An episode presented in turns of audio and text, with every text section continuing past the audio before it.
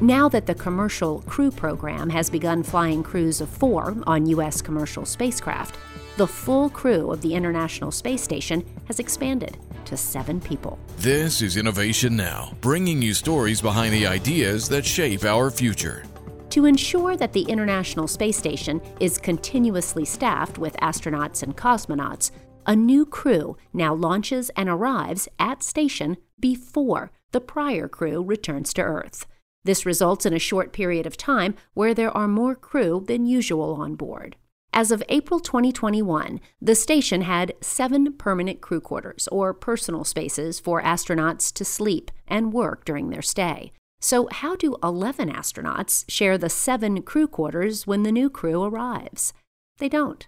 Crew members work with flight controllers to identify temporary campout locations in modules with the least activity during the handover period. For those few days, the station is bustling as new crew members familiarize themselves with their home in space, and crew members preparing for their return to Earth spend time packing cargo and doing refresher training for splashdown. For Innovation Now, I'm Jennifer Pulley. Innovation Now is produced by the National Institute of Aerospace through collaboration with NASA and is distributed by WHRV. Visit us online at innovationnow.us.